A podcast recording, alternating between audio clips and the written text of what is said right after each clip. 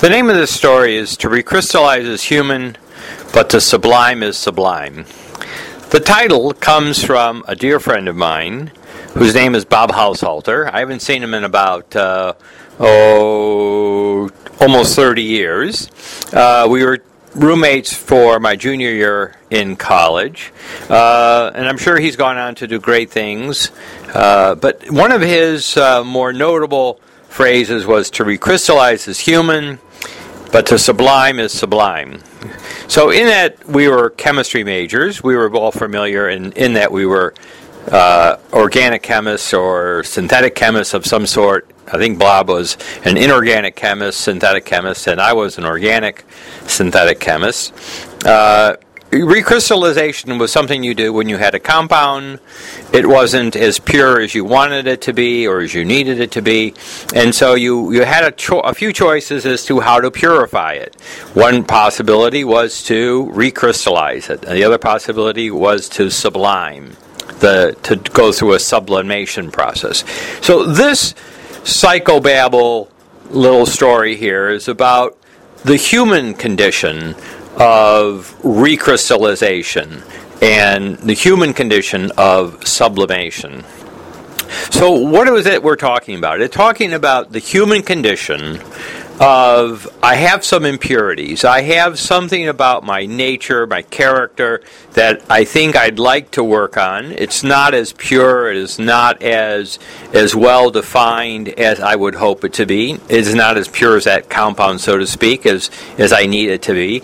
And I want to work on myself. I want to recrystallize in a sense who I am and how do I do that? So one way that a person might recrystallize their habits uh, is to associate with different people. You know, if you if you want to be smarter, if you want to feel like you're smarter, you know, hang around smarter people that will challenge you, that will, you know, give you ideas and, and, and force you to think and evaluate your life. Uh, if you if the habit you're trying to to overcome is laziness, so hang around with people who are aggressive and people who are achievers, super achievers.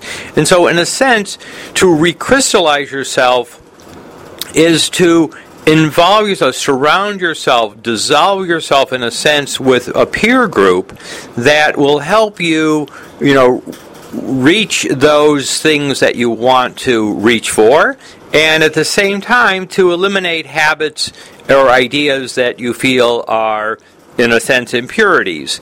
And so to recrystallize is human. That's what we all tend to do. If we want to, you know, be a have a certain characteristic or a certain trait, we tend to associate ourselves with people who have that trait, with have that characteristic, and we hope that in a sense it'll rub off on us, and and just in the sense of time that you know we will leave our bad habits behind, and we will you know gain in only purity in those good habits that we want to carry through in life. So that's where the phrase to recrystallize in that sense is human. That's normal. That's what we all do. But the idea of if in the laboratory if you want to get the compound that you just made if you want to get it as pure as it can be because you want to send it off for elemental analysis and you want to make sure that it's absolutely pure.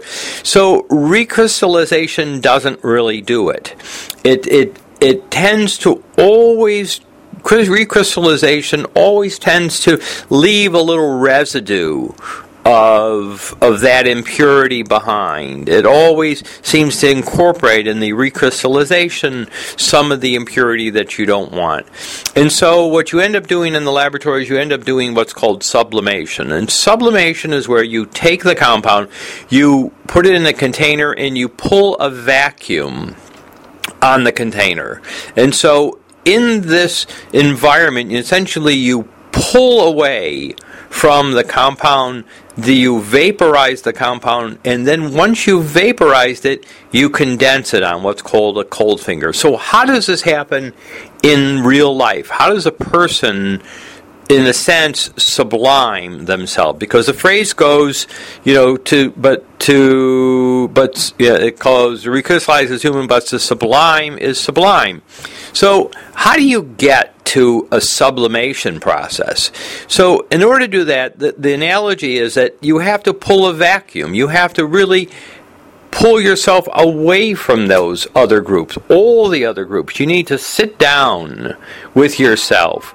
You need to look at your life critically. You need to, in, in the confines and the quietness of your own mind, you need to ask yourself, who am I? What do I want to be in life? And you need to reach inside yourself. We're all created in the image of God, which means that, that inside of us is the ultimate strength to make ourselves into whatever we want to be. That, in sense, is the is the sublimation process.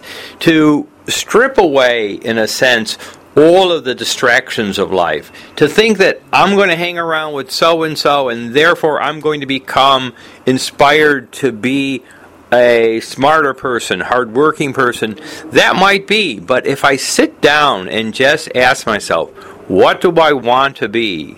Do I want to be an active person? Do I want to be a smarter person? And what strengths do I have internally that will allow me to be that person that I hope to be?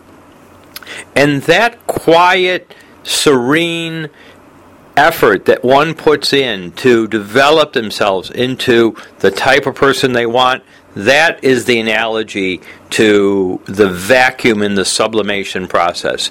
And that's why they say that to most people, what they do is they just recrystallize themselves. They just hang around with people who are the emulant of, of what they want to be.